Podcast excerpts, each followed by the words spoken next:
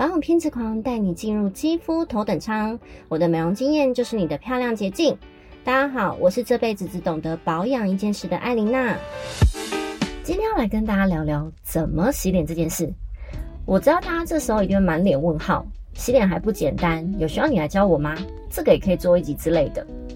但我今天不是要来跟大家聊洗脸的步骤，而是跟你们谈谈洗脸的细节。首先，洗脸应该要在什么时间点洗？聪明的你一定会说睡醒跟睡前啊，不然呢？虽然其实是没错的啦，但差别在于，你知道什么时候用洗面乳，什么时候用卸妆产品，甚至什么时候只需要用清水洗吗？我们先来聊聊早上睡醒后，这个时候的你，脸上擦了一堆已经被吸收完全的保养品，加上脸部出油。洗面乳的功能主要是可以洗干净你脸上的灰尘、汗腺及皮脂腺分泌出来的汗液跟油脂。如果你本身不是油痘肌，坦白说，这些用清水就可以洗干净了。我相信你已经猜到了，睡醒后的肌肤上并没有化学物品，例如像防晒产品或者是彩妆产品。我们只需要拿抛弃式的洗脸毛巾沾冷水。把脸上一夜多余的保养品及油脂擦拭干净就可以了。这边要特别划重点的是冷水，因为一整晚你在温暖的被窝里，脸上的毛孔也会在温暖的状况下是打开的。用冷水可以唤醒它，并在洗干净后，毛孔会回到收缩的状态，还会有紧实的作用哦。我自己是一年四季三百六十五天，every day 都是用冷水洗，寒流来也一样。但如果你真的很怕冷，也可以换成温凉水啦。但建议还是冷水是最好的哦。若你本身是油痘肌，建议可以使用不容易起泡、没有含太多界面的活性剂，可以当按摩洗面乳的产品，在按摩的同时唤醒你的毛孔。在容易出油的额头、鼻子、鼻翼及下巴，多停留搓揉一到两分钟的时间，最后一样用冷水洗干净就可以喽。再来，我们谈谈结束一整天行程之后的洗脸吧。这时，你的脸上会有脱的差不多的彩妆品，以及没有防护功能的防晒乳，以及累积一天的出油跟汗液。如果今天是正常的肌肤、中性肌肤。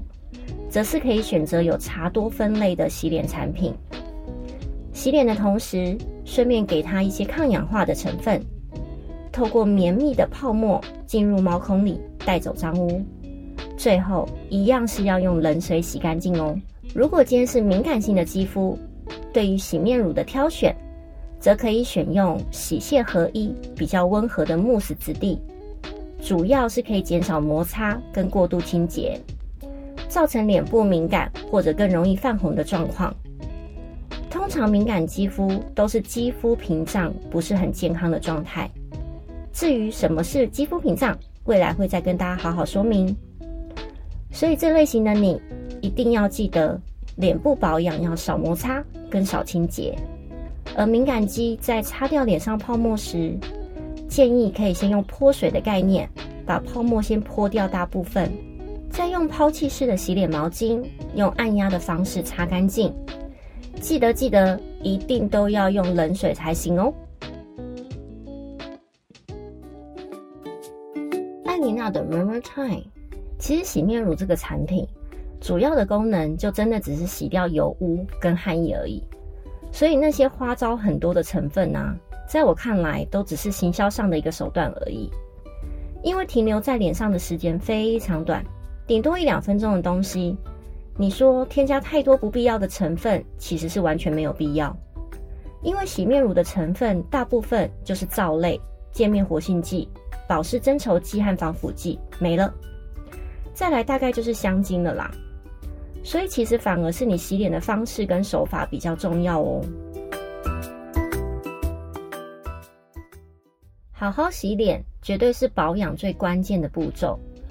正确了解自己的肤质，并且确实的清洁皮肤通道打开后，给予适合它的保养品，在这个完美仪式感结束后，你会获得一个你自己都很喜欢的样子。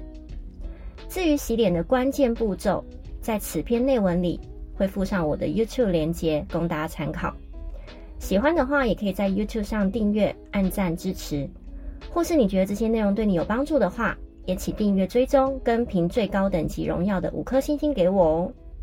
也可以分享给你身边爱美的朋友们，让我们一起往健康美努力吧。那今天的内容就到这边，下一集带大家认识肌肤屏障是什么，它对我们的影响又是什么？谢谢大家今天的收听，我们下次见，我是艾琳娜，拜拜。